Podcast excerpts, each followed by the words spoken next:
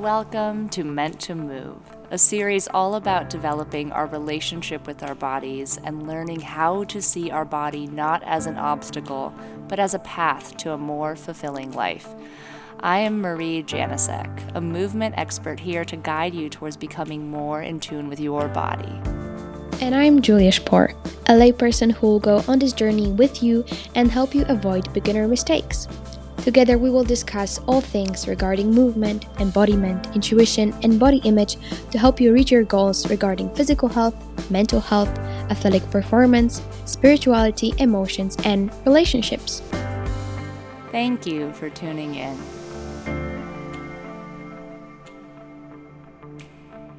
So, hello everyone, welcome to Meant to Move. We welcome you if you are a Being Better listener, if you are this thing called Movement listener, or if you just stumbled upon this series.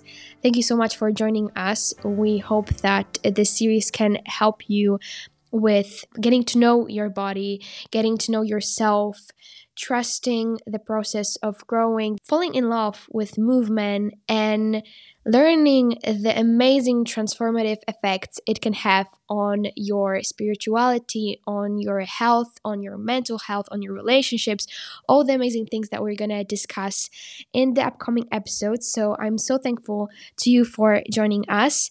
And yeah, I am Julia Spohr and I am joined by Marie Janicek. Hello, Marie. Thank you so much for doing this with me. Oh my goodness, it is such a divine pleasure to be here, Julia.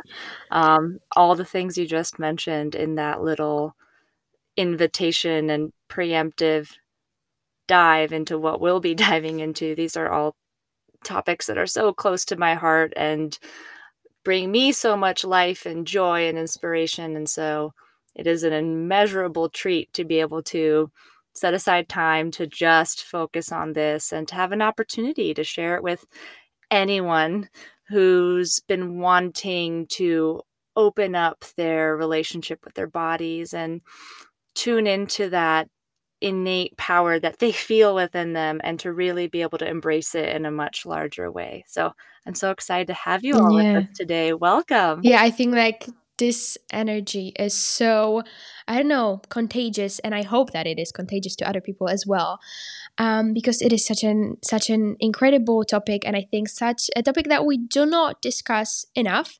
Uh, so maybe we should start by just talking about why this series. Like we are both we both have our own podcasts with that are slightly different. Um, so marie can you answer for the listeners why are we making this series? And maybe answer it for me too. well, you know, um, you ha- invited me on your podcast a few months ago, and we had such a great time talking and felt so much synergy. And both within that conversations and the conversations around creating that interview, I think we both recognize this deeper sense of exploration people want to tap into when it comes to relating to their bodies.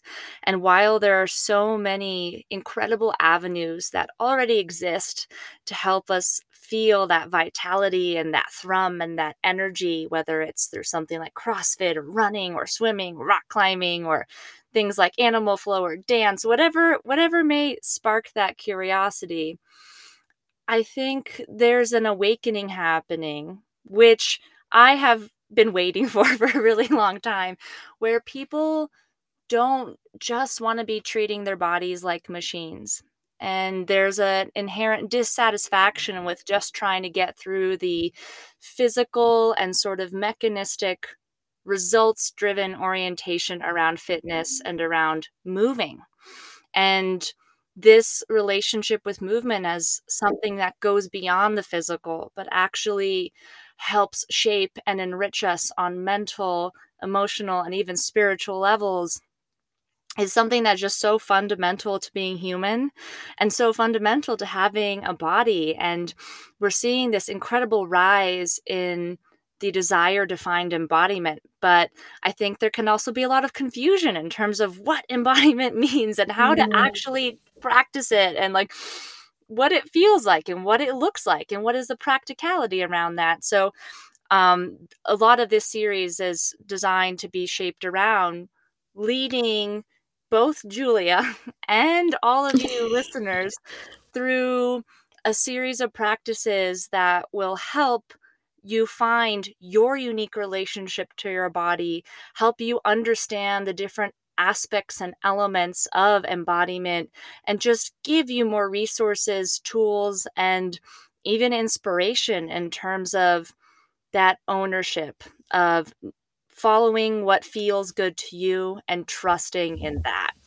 And so at, th- mm. this is something I that I've devoted most of my career to is is understanding this powerful leverage of listening to our body's intuition because it is a highly sophisticated innate intelligence that knows so much and when we allow ourselves to listen to it we're actually allowing ourselves to listen to an vastly powerful part of ourselves that commingles with the physicality commingles with our mind with our spirit and to help us understand that there really is no separation here. And when we bring all of that in, we're just able to create so much more joy and and fun and play and reduce a lot of that unnecessary sacrifice, suffering, and stress that yeah. most of us think we have to put up with.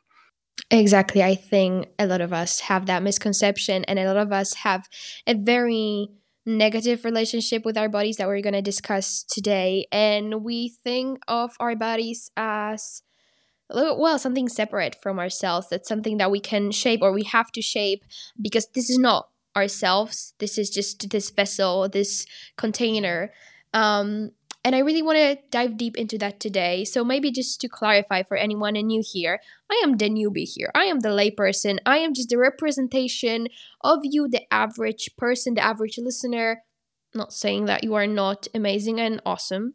I'm just saying that probably just as me you don't know a lot about these things, these things being all the knowledge that Marie has gathered through, you know, the years of her experience with movement therapy, with teaching how to move and how to become in tune with our bodies, how to develop intuition, how to pick up on energy, and how to learn about also your spirit in a very scientific and empirical way, which is something that I'm super attracted to. Um, and so the way we want to shape these episodes is we want to have have conversations um, and uh, bring together these two perspectives uh, the perspectives of a beginner and pers- the perspective of an expert. So we want to we want to talk about the theory and discuss what just is deep uh, within our hearts about uh, these topics. And also, uh, later on in the episode, you will hear more of a practical discussion where Marie is going to give me tips and instructions on practices and different things I should try um, to develop that relationship. And then you can just have a bit of a taste of what this actually is, what you should do, how you should practice it, how you should not practice that. Um, and yeah, you're gonna have the entire package of instructions um, at the end of the episode, and also there are going to be links to the website where you're gonna have like deeper um deep like deeper in- instructions. Um i think that will be in the blog section on the website that you can find in the in the show notes in the episode description.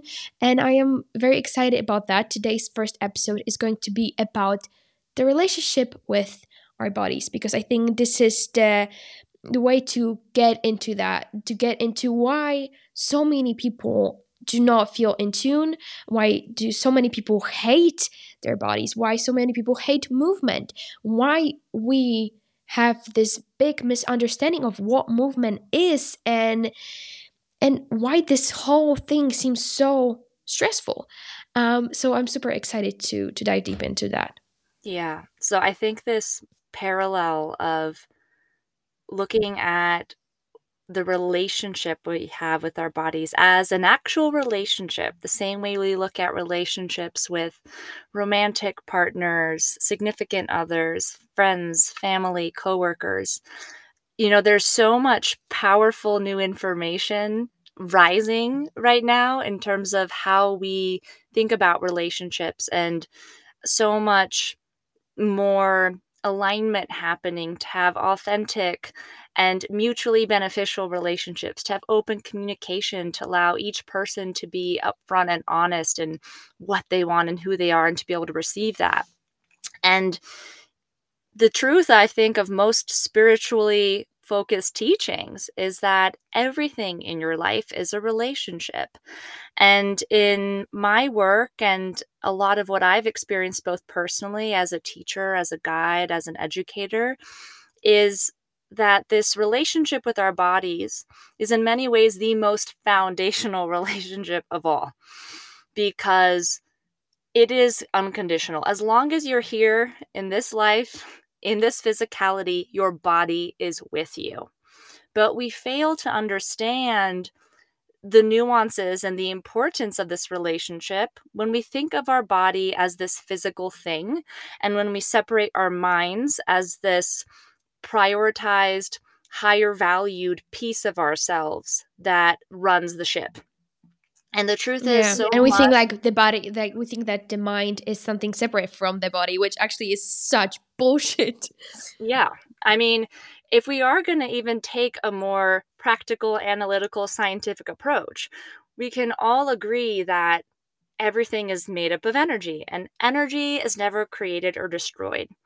And so if you're willing to embrace that, if you believe in that fundamental truth, then you can start to see how choosing to see one form of energy as separate from another inherently is going to be mixing up the foundational premise that allows you to find more fluency and ease.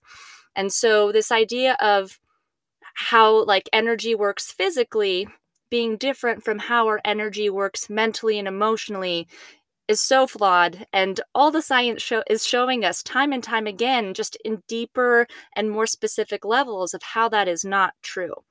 And so in my experience something that i think becomes problematic when we're talking about the body and when we're talking about enriching our relationship to our body is trying to keep our physicality separate. And the truth about our relationship to our body and this concept of embodiment is that there are four fundamental principles that all coexist it's a physical aspect, a mental, and a, an emotional, and even a spiritual. And whether you consider yourself a spiritual human being or not, I like to think of this last principle more as what is your relationship to your body in context of your life right? So you don't have to have it associated with a specific kind of teaching or belief system. It is just a, the greater, more philosophical context that you see your body in in relationship to all the pieces of your life. And these four pillars are always exchanging information through the principles of energy. And so when we look at our bodies and we are paying attention to the physical and we fail to listen to the messages that are coming to us through the mental, emotional, and spiritual channels within that, we are inherently cutting out 75% of the equation. And as a result, this is what makes exercise such a tumultuous, such a painful, such a conflicting place of strife and struggle for most people because they're trying to change something from purely the physical.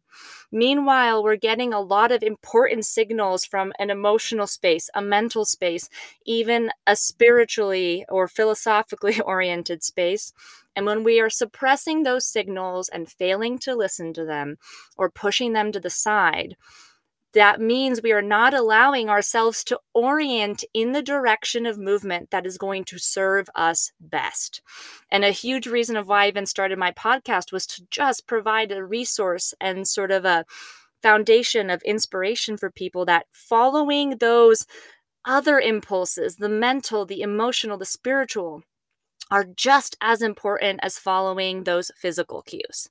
Yeah, and I think this is what a lot of people um, do not understand when they start their quote unquote fitness journey you know they they want to change only the physical um, space to to feel better because they think that this is the only thing that requires change right? I want to i want to be healthy, feel good, then I should just go to the gym and lift and become bulky and have muscles and have, you know, the quote unquote high metabolism. And I think I think what begins the bad relationship with our bodies in our current times is that we have huge expectations toward our bodies. Um, we do not think in terms of what our body does, how it feels, what it is. We only think about it in terms of how we want it to look. We think that our bodies are there um, to be looked at. And I think mm.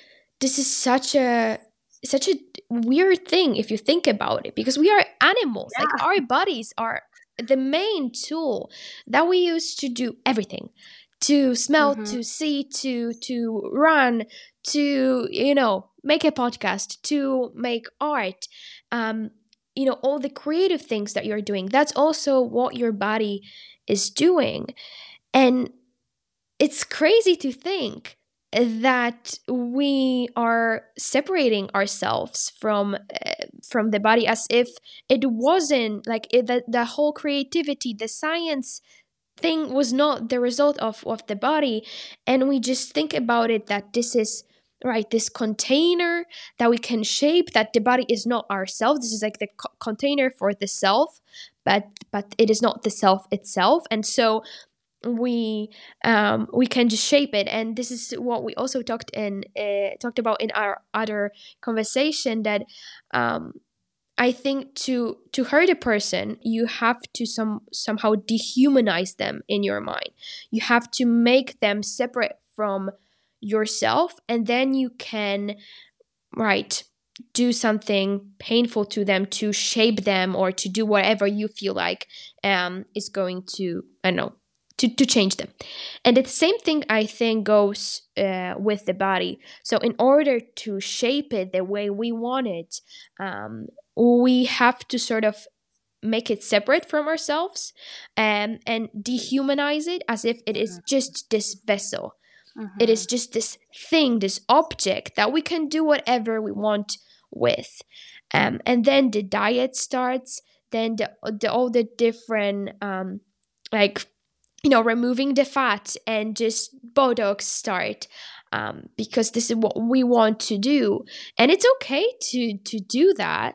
The you know all these different like operations because it is not it is not me. It is just an an object that I can do whatever I want to with. Yeah. Um, and I think this is what what this whole relationship with with our body starts with. It's just that we have so many expectations. Um, of course, that is not you know the, the fault of of ourselves it's just the fault of like you know the society as a whole because this is this message that we've been told since we were children mm-hmm. that if you are a woman your your body is an ornament and that is serve that it that, you know the purpose of it is to look nice for children but you know after you have children you also have to come back to looking very nice like you know a skinny 20 mm-hmm. um and if you are a man as well, I think uh, body image is a huge problem among um, men as well. You know, to look bulky, to look, uh, you know, like Schwarzenegger, and to lift, and to I don't know. I think there are so many expectations that we have, and very often we are so obsessed with with them when it comes to ourselves. But we are, we are, we are kinder to other people and their bodies. And that's also very interesting. I think we very often um, what we hate in ourselves we are very tolerant and like love in others. So this whole thing yeah. is so so nuanced right? Well i think the most fascinating thing to think about when we're looking at this aesthetic equation which drives all of us in terms of what we choose to do with our bodies. I think like the number one motivator of how people initiate into any form of movement, there's a huge part of it. Um, and that, of course, differs from person to person depending on where they are at in relationship to their body. But by and large, predominantly, I would say most people are motivated from that aesthetic perspective. And there's an interesting paradox here because there's something more powerful underlying that aesthetic desire.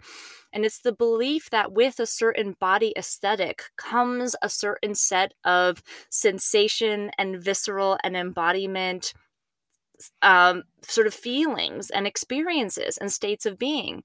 So it's it is very strange to think about the fact that when we are trying to move towards these aesthetic changes, it really comes down to because we believe we are going to enjoy the feeling of our bodies more whether we feel strong when we go mm-hmm. to move and then we know that that translates into just feeling strong in how we relate to people whether we're in business whether we're in relationships i mean let's like not beat around the bush and talk about probably the most predominant reason people want to look beautiful. It's for partnership, it's for intimacy and sexual pleasure.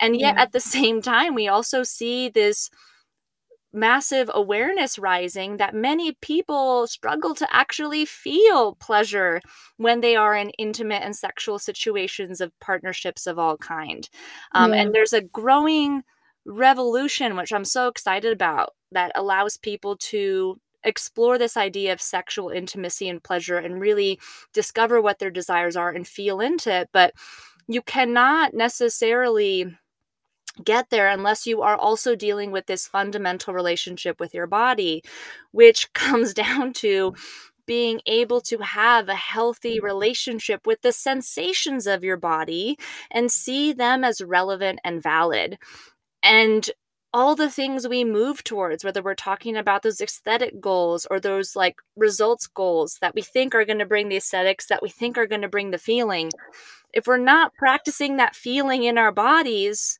and and getting clear on it preemptively we're not guaranteed to get them when we receive that result mm. or that outcome and I was a victim of this myself many times over between my career as a dancer and my first few years as a personal trainer, where I was so obsessed with body image. I had eating disorders, I had body dysmorphia, and I went to very ridiculous extremes as many many people do not just women in order to achieve these goals and often i would achieve them and actually feel far less stable than than I did before. And my relationship with feeling beautiful or feeling strong and lean and lithe, while I looked like that to many people, my ability to feel into that varied moment to moment, day by day, where I would have days where I would feel amazing and powerful and beautiful. And the next day I would be in tears, crying about how I was fat and ugly and feeling the exact opposite. And it took me a long time to unlearn that pattern. And I'm incredibly grateful for those experiences because it launched me into trying to examine this core thing of what I was looking for and realizing that this was something I could create not just through the physicality, but as when I was starting to look at, well, what are the thoughts I'm having in relationship to my body? What is my mental relationship here? What are the emotions I have in relationship to my body? What's that emotional relationship here? And then the spiritual context, the philosophical context as well. When I started actively bringing these things into the equation, I found I was actually trying to work out and push myself way less, but I was finding my way towards movement experiences that felt pleasurable, felt playful, felt fun, felt revelatory and and they were not just fun in like like oh, like it feels like a game. It was fun in who I got to meet. It was fun in the new sort of deluge of sensations I got to experience. I got to feel this feeling of freedom and being unlimited and just full of joy and play. And these were not things I was finding through my previous focuses in the gym mm. or you know even in dance classes as a young mm. adult mm. and as a young woman so this yeah it's a very interesting juxtaposition here that like the fact that we are chasing the aesthetic if you take a moment to consider this for yourself and i invite you all listening to do this what is the emotion behind that aesthetic motivation and get clear on like what that emotion that you desire is and allow yourself to spend time trying to feel it because without knowing what that emotion feels like, you will not have the ability to link up with the practices that are actually going to get you there. And they may be CrossFit, they may be something else, you know, but unless you have that clarity emotionally and vibrationally first, you won't be able to notice when things match up and when there's like a signal yeah. of resonance happening. Yeah, well, I think that it's very often that we have these like we want to do something, we want to like start a certain movement practice or look a certain way, but we do not stop ourselves to think, well, why? What is it going to change in my life? What am I trying to achieve? Very often the answer is I'm trying to uh, look a certain way because I want to feel better. And if I look this way, then I will feel better. Um, and when you stop yourself for a second, um, you can be aware of that. And I'm not saying that then you will, you know, change your whole view because if you want to, like, I don't know, look better, this is not bad. This is like a biological need for us to to be, you know, to, to be attractive for our partners you know mm. this is not something that we can change in ourselves. This is like in our genes. And th- this is not like inherently bad. No. However you have to be aware and not become a slave of those desires to look a certain way and just and at least like become aware.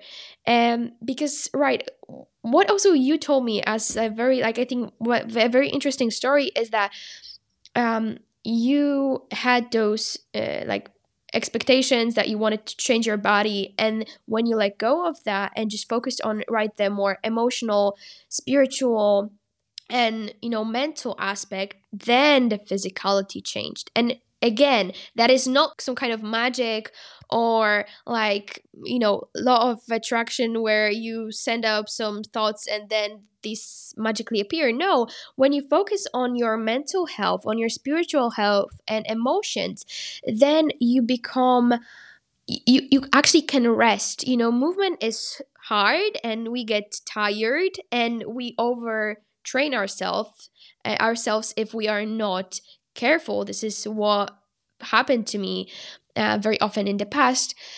But when you are in tune with all those other aspects, then you can be more smart and actually feel, be in tune with your body and develop intuition and then work out smarter, know when, when to push yourself harder and when to let go, when to just be at peace and rest. And all those factors are very important. And it, I know it's easier said than done to say, let go of this desire to look a certain way and focus on other aspects. It's, it's very, it's very hard, but it's certainly doable. Uh, but I don't want to be the person that says that you know it's it's hard, it's bad to to want to look attractive. It's bad to want to um I don't know shape your body in this way because it is in our genes, and let's not pretend that.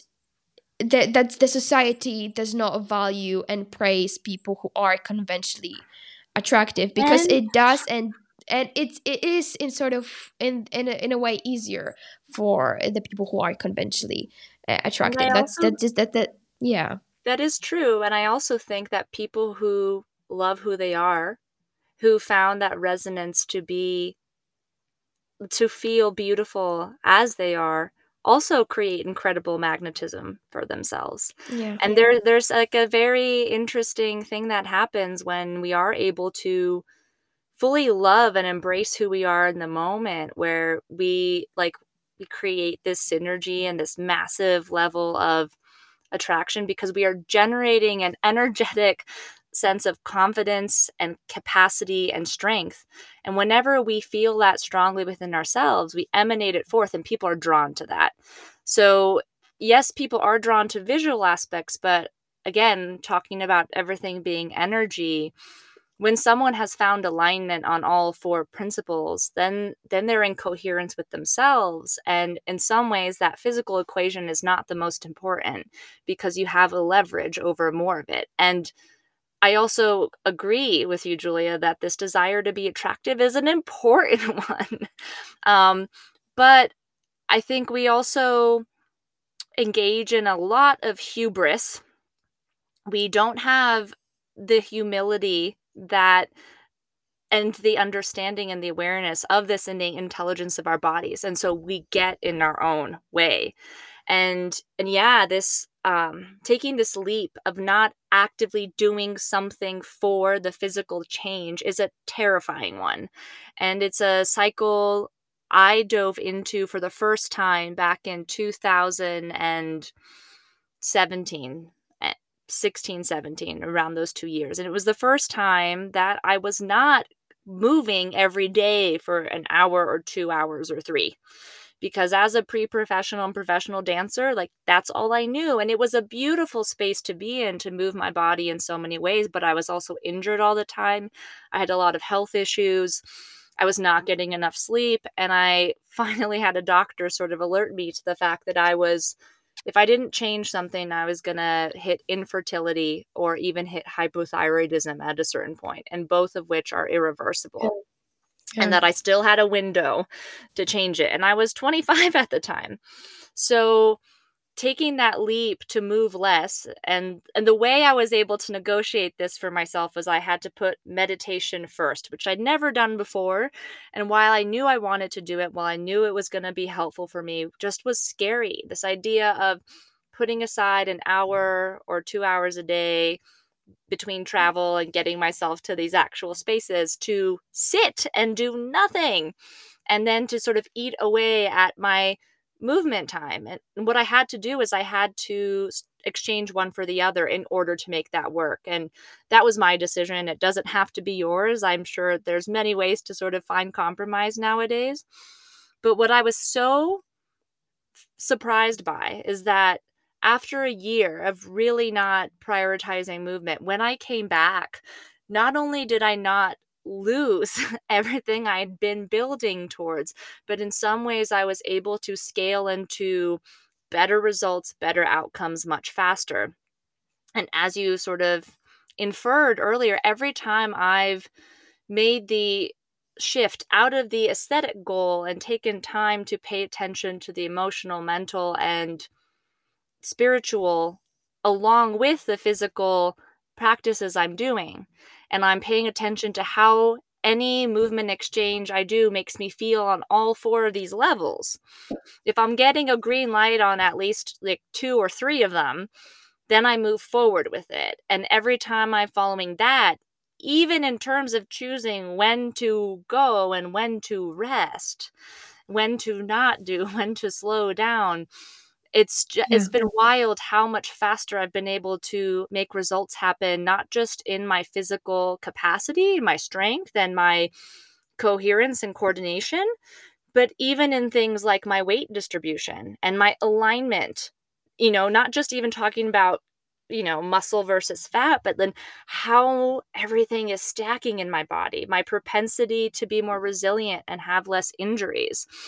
And um, a big metaphor I've been using a lot lately to help people understand the power of following these impulses and trusting that process of backing off a little bit or slowing down or taking a moment to rethink and make a pivot.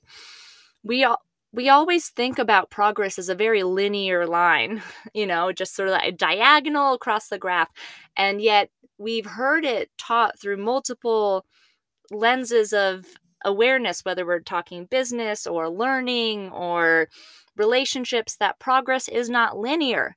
And we've all seen people demonstrate that sort of up and down uh, shift and like valleys and peaks that then sort of move along that line. Well, in my experience, when you're actually listening to that natural, cyclical, intuitive wave, that's just like an inherent part of life energy and how every system on this planet works. When you follow that and you're not resisting it and you're listening to it and you're just going with that flow, yes, you're having this up down cascade, but the line is no longer a line. What ends yeah. up happening is the aggregate of that, those peaks and valleys actually bring you into an exponential curve where you are achieving greater results way faster because you've synced up with this innate rhythm. And so then you allow yourself that ability to have these massive surges in leveling up. And a huge part of that is because we inherently have a lot of judgments, beliefs, and inner resistance when it comes to trusting our bodies and believing in the power of our bodies and the power of these energetic fluctuations. And when you are getting your head out of that sort of single minded, narrow minded focus on physicality and you start observing the sort of joy and pleasure or like noticing which things intrigue your mind in an interesting way and which things have you feel connected to community in a new way. What you end up doing is you end up releasing some of that pent up resistance. You allow the innate intelligence of your body to do its thing and then it feels like magic when you watch things kind of come together in ways you never thought you could get with so little effort and so little stress Mm, I really love what you're saying about right progress is not linear. Um, and coming back what you said about right your um your experience with you know losing your period and and the the danger of infer- infertility. Uh, this is something that I experience as well, and I think many people do. Um, amenorrhea, especially you know when it comes to women who who are very active and who are perfectionists and also who right struggle with with body image i think it's very common and i i was scared you know when when i lost uh, my period for for a longer um, time and i also had to Mm, you know not stop moving but i really did not move a lot and i had to change my definition of movement so I knew that movement is very important to me for my mental health, but I knew that I had to decrease the amount and the volume and the intensity of the of the movement. And so when I started thinking about that, when I started thinking about my health, my mental health, uh, and I knew that I had to change um, my exercise routine, I started to move away from those very intense um, practices and began to meditate, do yoga, walk, um, you know, do a bit of maybe some rock climbing every once in a while, um, do some very gentle movements, and began to shift my definition of what movement is because I used to think that only when you sweat and quote unquote burn calories. This is movement. Yeah. And I think this is very often why people have very bad relationship with moving. They I, I'm gonna I'm not gonna say they. We to a point we hate moving. And some people really hate like cannot imagine themselves going to gym or going on a run. And when I say, you know, I just came from from a run and it was awesome and this the, that was the best part of my day, they're like, what the hell are you talking about? Running is painful. Mm. And moving moving is painful. And and I think when we shift those definitions and when we try and when we become open to all the ways we can move our bodies, whether that's dancing, yoga, walking, we start to understand that moving is not a means to changing our bodies and then we become open to all the incredible effects that movement can have on all those areas of your life. It can improve your relationships. It can make you less stressed. And then you start doing it because you just enjoy it and then you no longer have to struggle with oh you know this year i want to be more active because i've you know i haven't been to the gym in 4 years and I really hate it, but I have to I have to, you know, sign up for that program. Mm. When you are open to all these incredible practices and let go of the expectations, again coming back to that. When you let go of the expectations and, and embrace all the ways you can move and and pick the practice that will be helpful for what you're feeling today, then suddenly that relationship with movement is no longer a struggle. You just mm. want to do it. It becomes something that you that is your favorite part of your day. Um, it's not something that you have to do to shape your body. Um, it is something that you just crave because this is what we are we are designed to do. You know, the meant to move um, title of this series. It is just a reference to the fact that we have physical bodies here that you know transform food into energy and this allows us to move and this is what we are meant to move there are countless studies that prove that when we move we are happier we are healthier everything in our body works. We do not struggle with anxiety depression uh, bad relationships addiction all the also all those huge problems that we struggle with these days. All those problems we don't have we don't have to struggle with them. That's what i'm saying. We mm-hmm. are meant to move and when we actually move not just because we we want to shape our bodies suddenly all those areas can be transformed. Well so much powerful wisdom shared there first off. And one of the things that popped up immediately for me when you're discussing how moving can feel really painful and difficult for people when we have grown up in a society that devalues the body and prizes the mind, and when we are conditioned out of our connection with our body as young as just a few years old when we are first put in school. Yeah. And the second we start going through education processes to prepare us for the quote unquote real world, Mm. So much of the information we are being presented with is all about pushing the body to the side because we live in a world where how we think determines our success and determines everything. And so we learn to distrust our bodies. We're taught to distrust them. We're taught to push those messages away because we all have connection to those messages and those messages are coming through the question is are you listening and are you have you developed a relationship where you trust those messages when they come up? And by and large we're taught to not trust them. And so then people know that we still do have to take care of our bodies but it comes through this mindset of you know i have to care for my body because it holds my mind and my mind is this valuable thing. So it, it's inherently a lopsided prioritization, which leads to lopsided thinking of how to address it. So people push themselves into movement because they have to and they should. And there's also that, so they're not thinking about things that would feel really good to them and making decisions there. They're trying to make decisions based off of time, energy, and money. And they're trying to take care of as many of those things in as short a time with least expense, with least stress as possible, because we're already negotiating an enormous amount of stress. Mm. And if you haven't had that trust with your body for several decades, any measure you take to move it is going to be uncomfortable.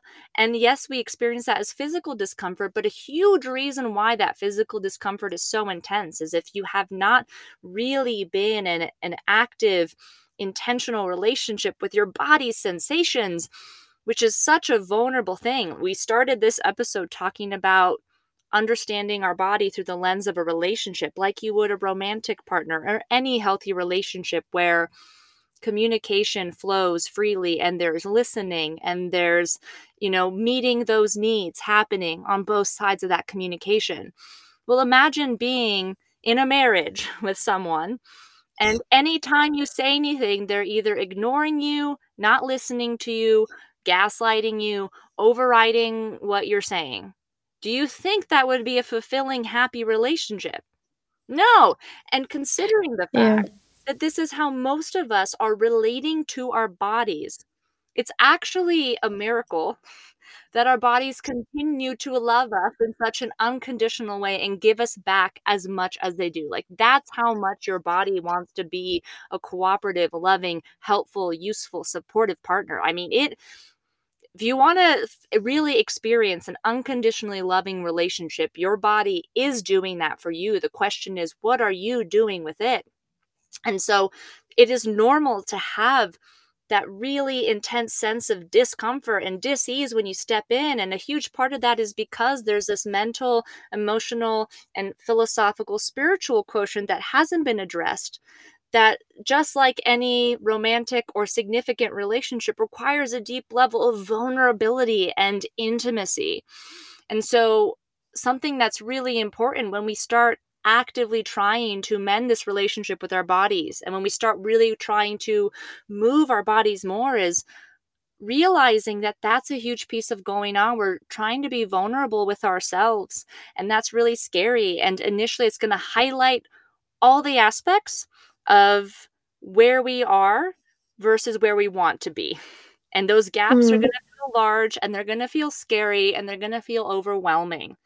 And so that is that is just part of the process, right? Change and transformation, while there's a hope on one side that is sort of illuminating and promising everything we want, we have to understand that the process of change from a biological perspective is really uncomfortable and that it isn't easy. And that just because you're hitting discomfort doesn't mean you're doing it wrong or it's bad, that that's actually normal. And so allowing all parts of ourselves to be in the equation of embodiment and in our relationship with our bodies is so important. And I know I'm talking really long, so I'll wrap this up with one more point. No, it's all so nuanced. And I really hope that if you feel bad with your body or, or feel bad about movement, that is okay this is there is nothing wrong with you and you shouldn't be ashamed of that you know we all go through that to some degree. Some people take it to extremes and you know have to be hospitalized. Mm. You know, I have people who who who have a very healthy relationship with their bodies from from the from the like beginning from childhood basically. And you know, these people exist. However, no matter where you are in that journey that is completely fine you deserve the best and and i'm sure you can find help if you struggle with that and i hope that this podcast, uh, this series can also be a resource for that. And so maybe this can be our segue into the more practical side of everything. Um, so this is uh, when now Marie will let me and you know what we can do, uh, what are some practices, and when this is like the more the, the movement therapy side of things. So you can here now let you know the entire process of how movement can be used as a way of healing uh, mm. our relationship with with our body mind spirit um, mm. and emotions. Oh i remember what i wanted to say earlier. Do we have time for that? Yeah. Yeah go ahead go ahead. You mentioned this point about movement being incredible medicine and resource to help mitigate a lot of the conflict we deal with. Um, and talking about biology our we were designed to offset stress and pressure and anxiety through movement. and yet, and because we have this prioritization of intellect and this sort of dehumanization of the body, as you so poetically put together at the start of this conversation, we don't believe, we don't trust in that inherent evolutionary biological natural principle of movement being our resource, our resource to help transmute the pent up energy that's not serving us, that's limiting us, that's debilitating us, and to be able to alchemize it into something that's nourishing, that's replenishing, and that's generative. And so the more we can understand this influx of energies always being a constant and use those signals, it's something that I was I've really been trying to focus on the last few years is how do you use your emotions as a signal to, and how do you use the quote unquote negative emotions as an opportunity to create alchemy and using movement as a tool for that is incredibly profound. So just another little mm. tidbit to plant in all of yeah. your minds that I hope lands for you and inspires you in some way. Um, just wanted to sort of slide that in before we sort of go through the process of coaching Julia and also coaching all of you who are tuning in and giving you the opportunity to start rewiring this relationship and the uh, pleasure of joining us on this journey into mm. finding more harmony within ourselves. Okay, well, let's imagine, or let's not imagine, actually, here is a case. I'm a client and I come to you. Um, what are some first uh, well questions that you ask how do you um, start this relationship so the first thing i I like to start with is sort of let's start with what it is that you're here for, right? Because mm. something led you here, a motivation. And we're just going to take a little time to discuss like what you're looking to gain in relationship to your body. And as we talk through that, we're going to talk through your history, your past experiences, what's led you up to here. And from there, we're going to mm. start to weave in the threads of these four pillars and and then figure out what needs the most resourcing and what's going to be the path of least resistance. Yeah. So basically, maybe let's start with where I come from when it comes to that. So, um, movement has always been such a huge part of how I express myself, how I just, it was, it is a very dear um, thing to me, maybe a way to, to express my emotions and just, and be and live. Mm. So I've always been a very active kid. I've always moved in every single way just to to show that I am happy and just to you know t- to take advantage of the fact that I've been given the opportunity to move. I I have bo- I have a body. I have all those limbs that I can move and I can run. I can I can use them as a tool to explore. Um, and so yeah, I've always been quite an explorer. So so as a kid, uh, that was a very pure, I think, relationship because I, I used movement as a tool to express my joy, um, to get to, to, to be with other people because I've I've always loved moving with others, um, and just right to, to, to explore to to to see. Um, and so um, later on, I uh, began competitive swimming. So that was a very um, big chapter of my life that I think uh, was very influential. Um, I got, I am a very competitive person. So, um, so I put a lot of pressure on myself and during that during that time um, i felt a lot of pressure also from from just you know being in the team uh, having coaches having expectations um, and and i i realized that actually even though i'm a competitive person and i expect a lot from myself i began hating going to competitions. Really i i was sick uh, in the morning. I couldn't like I, I i couldn't eat. I was so stressed. Like before i i you know jumped in the pool like i had some like you know bowel movements from from stress and mm. it was just like it was awful really it was it was incredibly stressful um, I didn't have very supportive uh, coaches. They had a lot of expectations. However, they did not really teach, um, like, they did not pay attention to just to all the mistakes that I made. And, and so um, I I think in that chapter I began thinking of my body as a way to get things to to mm. get you know to to win and to get a good time and to to you know be successful in in, in the swimming world.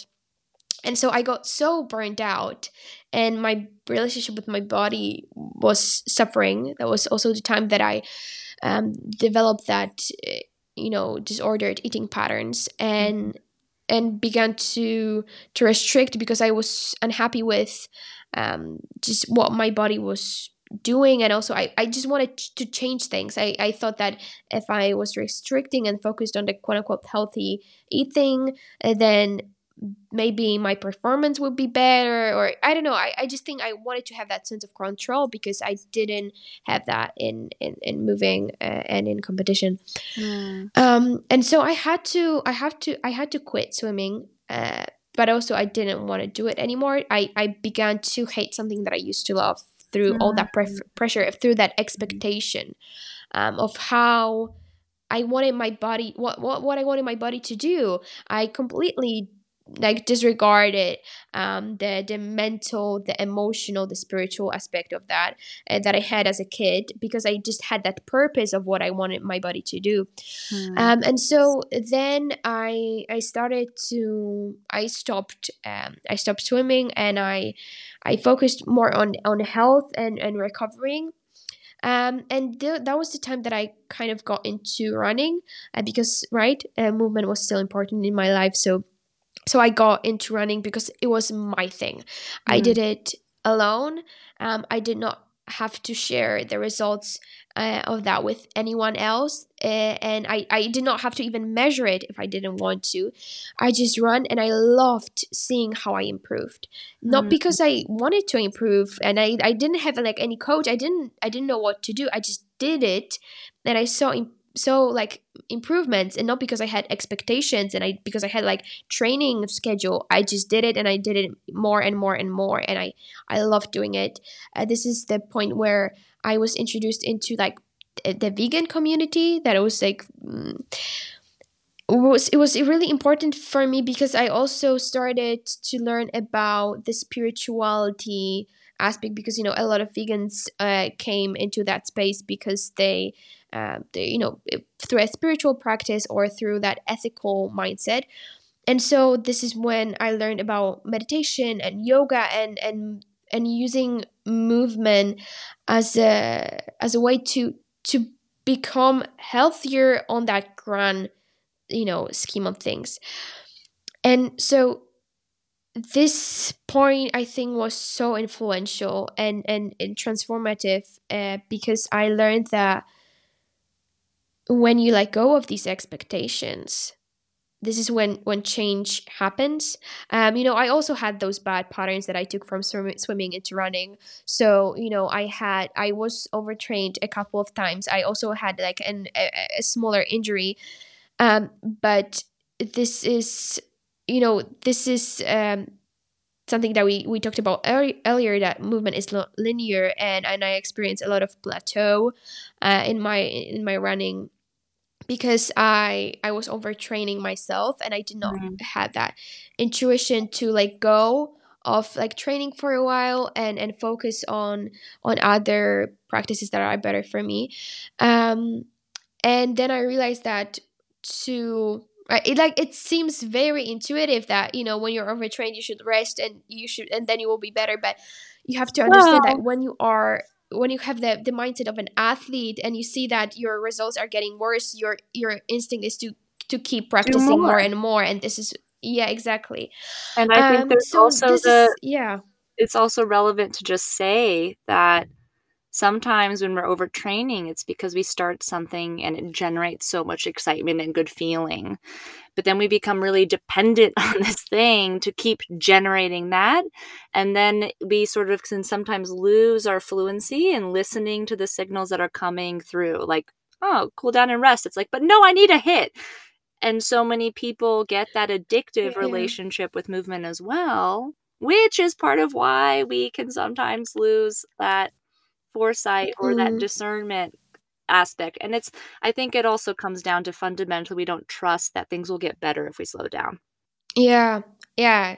It is like, that is that is exactly that and i think eh, it is addictive you know learning that running gave me such joy also you know because i was exploring as i was using it not just as a mean to to you know be more fit but actually just to you know get to know my surroundings and explore the forest and the lakes and just and it was so exciting that right it, it, it is addictive.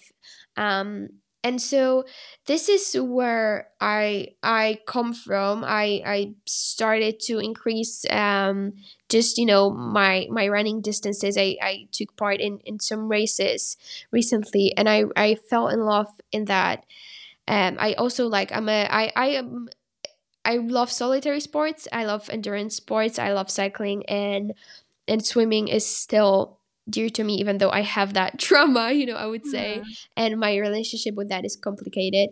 And mm. so when it comes to what I want to do, I would love to get more in tune uh, with my body. I want to get to like really make sure that I am doing things for the right reasons and I am listening to all the cues that my body is giving me when I am doing things for the wrong reasons. And um, yeah, I just, I guess I want to let go of these expectations. Um, also, figure out, you know, develop a more positive uh, body image and overcome those struggles. Um, and and also find that deep joy that I had you know as a kid uh, that i experienced you know when i when i for example dance for no reason just because it feels nice um and and find that deep joy that comes when you just you know when you just shake your body mm. um and and do all those little things mm. so so i guess i want to i want to do that also you know i love increasing my physical performance and becoming better um so you know that would be also be great to work on that but i i understand that um those are it is it's just a hard uh, balance to keep you know wanting to increase your performance but not get too attached to those expectations. Well first things first i think you have a very strong relationship to your body and to the power of movement that's an important thing to just state because not everybody comes into an initial conversation with me having that um, and you have really strong, clear desire around what you want your relationship with your body to feel like. And a huge piece of that is you've experienced that surge of fluency, harmony, power, vitality in several instances. And what I'm hearing is you just want to be able to increase that more and to let that continue to evolve and expand and, and be enriched and especially through some of the trauma that you experienced with swimming, I have full faith that your relationship with swimming is on its way to coming back into your life and that in many ways like some of the disassociation you experience is an opportunity for you to get into deeper levels of communion with yourself that a part of you really wanted and had been asking for. Um, I bring that up because sometimes I think a lot of times we fail to give injury, give um, conflict, give those challenging moments in our experience their appreciation. And I have experienced many times in my life and watched happen for every other people. Every injury, every moment of disconnect with our body is always an opportunity that leads us into something richer and more beautiful. So I think it's important to honor those experiences and not be upset about them or you know want to sever them from ourselves or to hold anger towards them i mean anger is a healthy emotion i think allowing yourself to also process those feelings allows that to be integrated but just to keep in context that there's always opportunity in those conflicts. And because you're at such a high level and you're already you actually already have a healthy foundation of understanding this relationship with intuition in your body this means i get to be a little bit more leading edge with you um, and and just like you said you are interested in these physiological changes and improvements on an athletic scale in a results oriented capacity but i really appreciate the awareness that that will come and so mm. for you, Julia, and for those of you who this also resonates for intimately, I think the the important piece to focus on right now and and to set up practices around is this trust that your body knows what you want and knows how to get you there. It knows. And it is fully equipped to take you there and it wants to take you there. So it's developing this relationship of trust that your body is as innately intelligent as your spirit and as your mind, and these parts all commingle. There is no separating them. So when you feel like you're tired and you need to slow down, trusting that and allowing yourself to sink into that is a huge piece. And I think a lot of that can be cultivated through many avenues. And a couple of my favorites are um, a couple of levels of practice. So I think there's a passive component, which is just sort of allowing yourself to tune into messages around building this trust. And I like to create guided meditations around this, which you can do in a more intentional way, just sitting and listening. You can do it in a more passive way, like before you fall asleep, listening to it a few times, or when you're out on a walk, or when you're taking a break from one piece of your day and, and getting ready to shift gears into the next when you're driving. Just sort of listening to the messages of reminding yourself of just how smart and intelligent your body is, how many trillions of reactions and exchanges are happening energetically, moment to moment, millisecond to millisecond, between all the trillions of cells and all the things you don't have to think about that are being taken care of for you, for your flourishing, for your thriving. And and to just remember that that is actually at work within you thousands of times over all the time. And so when you feel a distinct message coming in from your body, to trust it because it's it's trying to lead you to where you want to be. So that's sort of part 1, the sort of passive mm. meditation that you can do in any way that resonates for you. And I would recommend tuning into at least one time a day. If you can find multiple places to put it on in the background, even better, because it's going to sort of have a hypnotic, subconscious repatterning effect. Secondly, is a more intentional practice and a more active practice of learning to follow those impulses.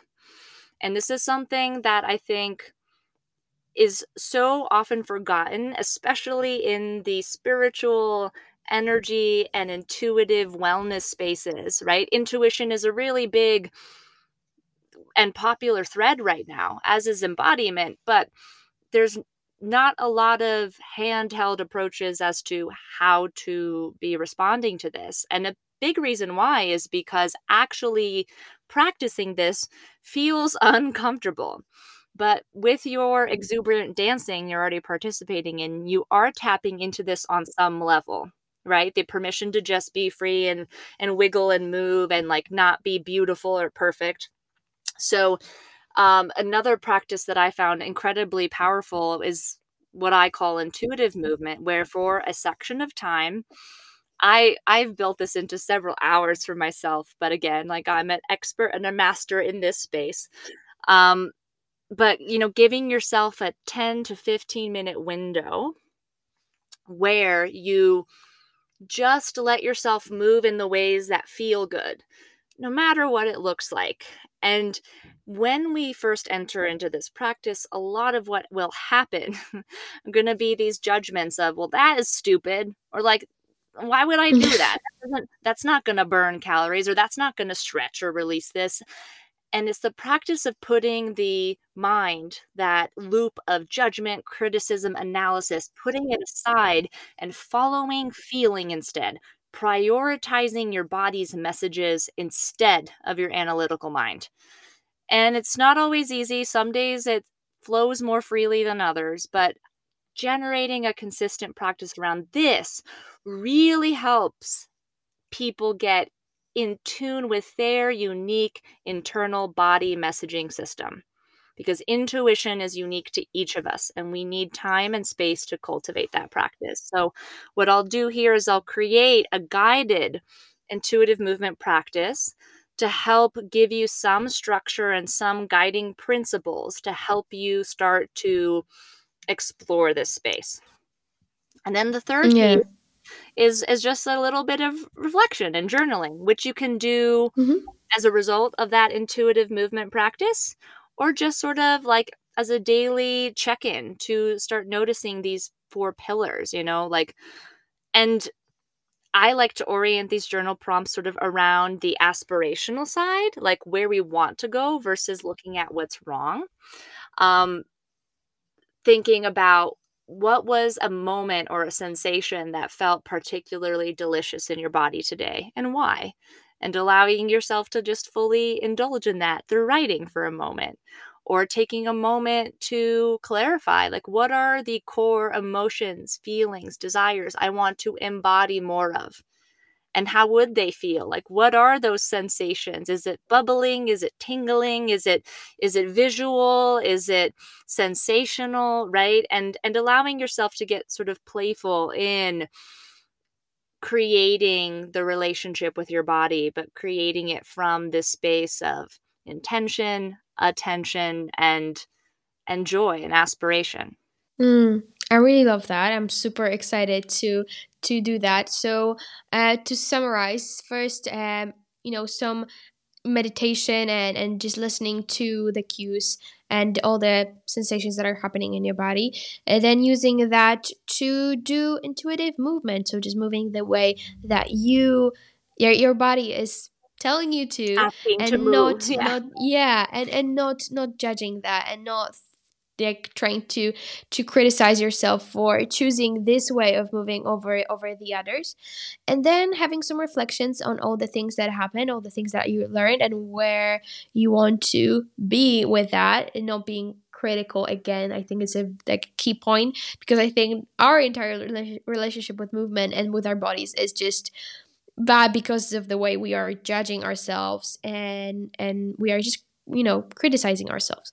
So uh, this is what i'm gonna do uh, for the next week or two. And then um the next week we the next you know for you i guess next week or the, the second episode that we're going to post you're going to hear my reflections on on that practice. And then we're gonna start um going forward from there. So i'm very excited about that. Again if you want to um, kind of revisit all those instructions, you can, uh, you know, hit the website that is going to be in the in the episode description in the show notes.